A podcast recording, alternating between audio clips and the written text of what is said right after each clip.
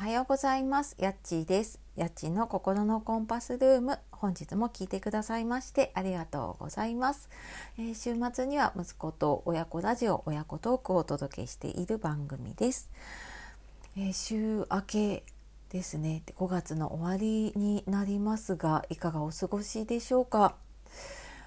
いやなんかあの 毎日のようにこう配信してるんですけれどもね毎日毎日あの日にちが経つのが早いなと思いながらそう日にち確認しながらねやっているので早いなと思いながら、はい、毎日やっております、えいつもね聞いてくださったりたくさんねいいねコメントなどもありがとうございます。えー、今日はですね、えー、SNS 発信での、まあ、私自身のね失敗談って前にもちょこっと話したりはしたんですけどねちょっとあのもう一度話してみようかなと思うのでちょっとゆるっとね聞いてもらえたら嬉しいです。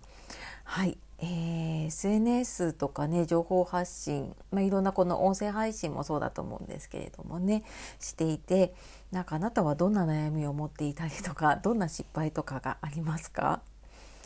きっとねあのこう正解がないものなのできっといろんな失敗というかねうまくいかなかったことだったりとか 今も試行錯誤しているっていう方もね多いのかなって思います。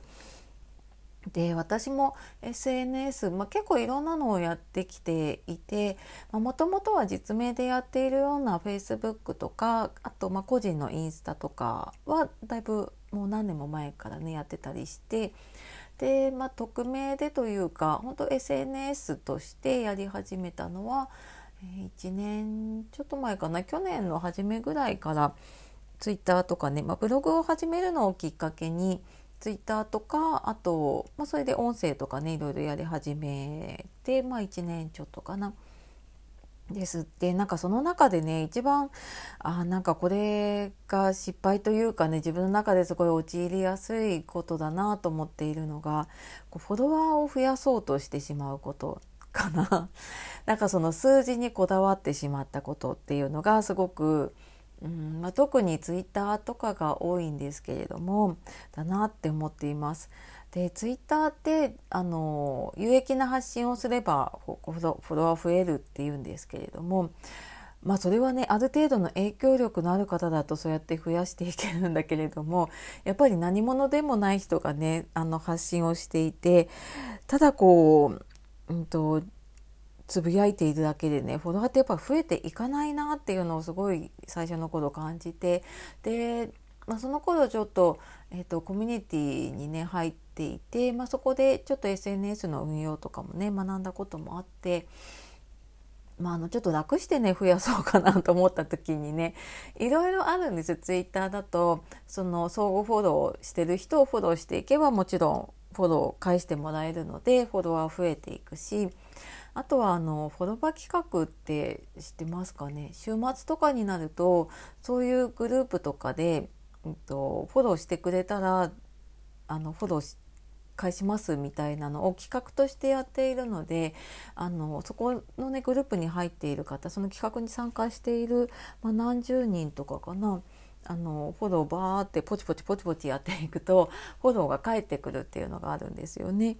なのでそういうのをやると本当に1日で、まあ、何十人とかうん、まあ、そういう企画をねいくつかこうやって参加したりとかすれば多分本当に何百人と増やしていくことはね可能だったりするんですよね。って思って、まあ、楽して増やそうと思って ちょっとやったことがあったんですけれどもただね後からねあのフォローを外されるんですね結局ね 外されたりとかあとはやっぱり数だけでお互いに増やしているのでうん何かこう自分がやろうと思った時に全くこう自分の発信することとかね には興味を持ってもらえないことが多くってだからなんか数だけ増えているってすごく虚しいことだなって 思ったのとあとはなんか何の数で増やそうと思ったり数気にしだすと何のために自分がね発信しようと思ってたのかっていうのを見失っちゃうんですよね。もうなんかこうよく手段が目的化しちゃうとかっていうけれども本当になんかこうフォロワーを増やすとか SNS を伸ばすこと自体が目的になっちゃって本当はなんかそれをとフォロワー増やした先にね自分が何かこうやりたいことがあったはずなのにもうそれが見えなくなっちゃうからもうなんかよくわからない行動を取り続けなければいけなくって自分の発信の方向もぶれちゃうんですよね。フォロワー増やすための発信になっちゃうから自分が本来やりたいこととだんだんだんだんずれてきて結局自分が何やりたいのかわからない迷子がずっと続いていくっていうことがねあったなって思うのであの本当にね、えーと、フォロワー数数にあのこだわるというかね数だけ増やそうっていうのは本当に私の中では失敗だなっていうふうに思っています。まあ、これ人によると思うのでねあの全然それがモチベーションになったりとかあのそうやっていきたいっていう方もいると思うので、はい、あのそれぞれの 考えのもとねやっていければいいんだろうなと思っています。で私自身はなんかそうやって、うん、やっぱり時々どうしてもね数の見えるものだと数に目がいってしまうなって自分でも分かっているのでやっぱ時々ね振り返りをするようにしています。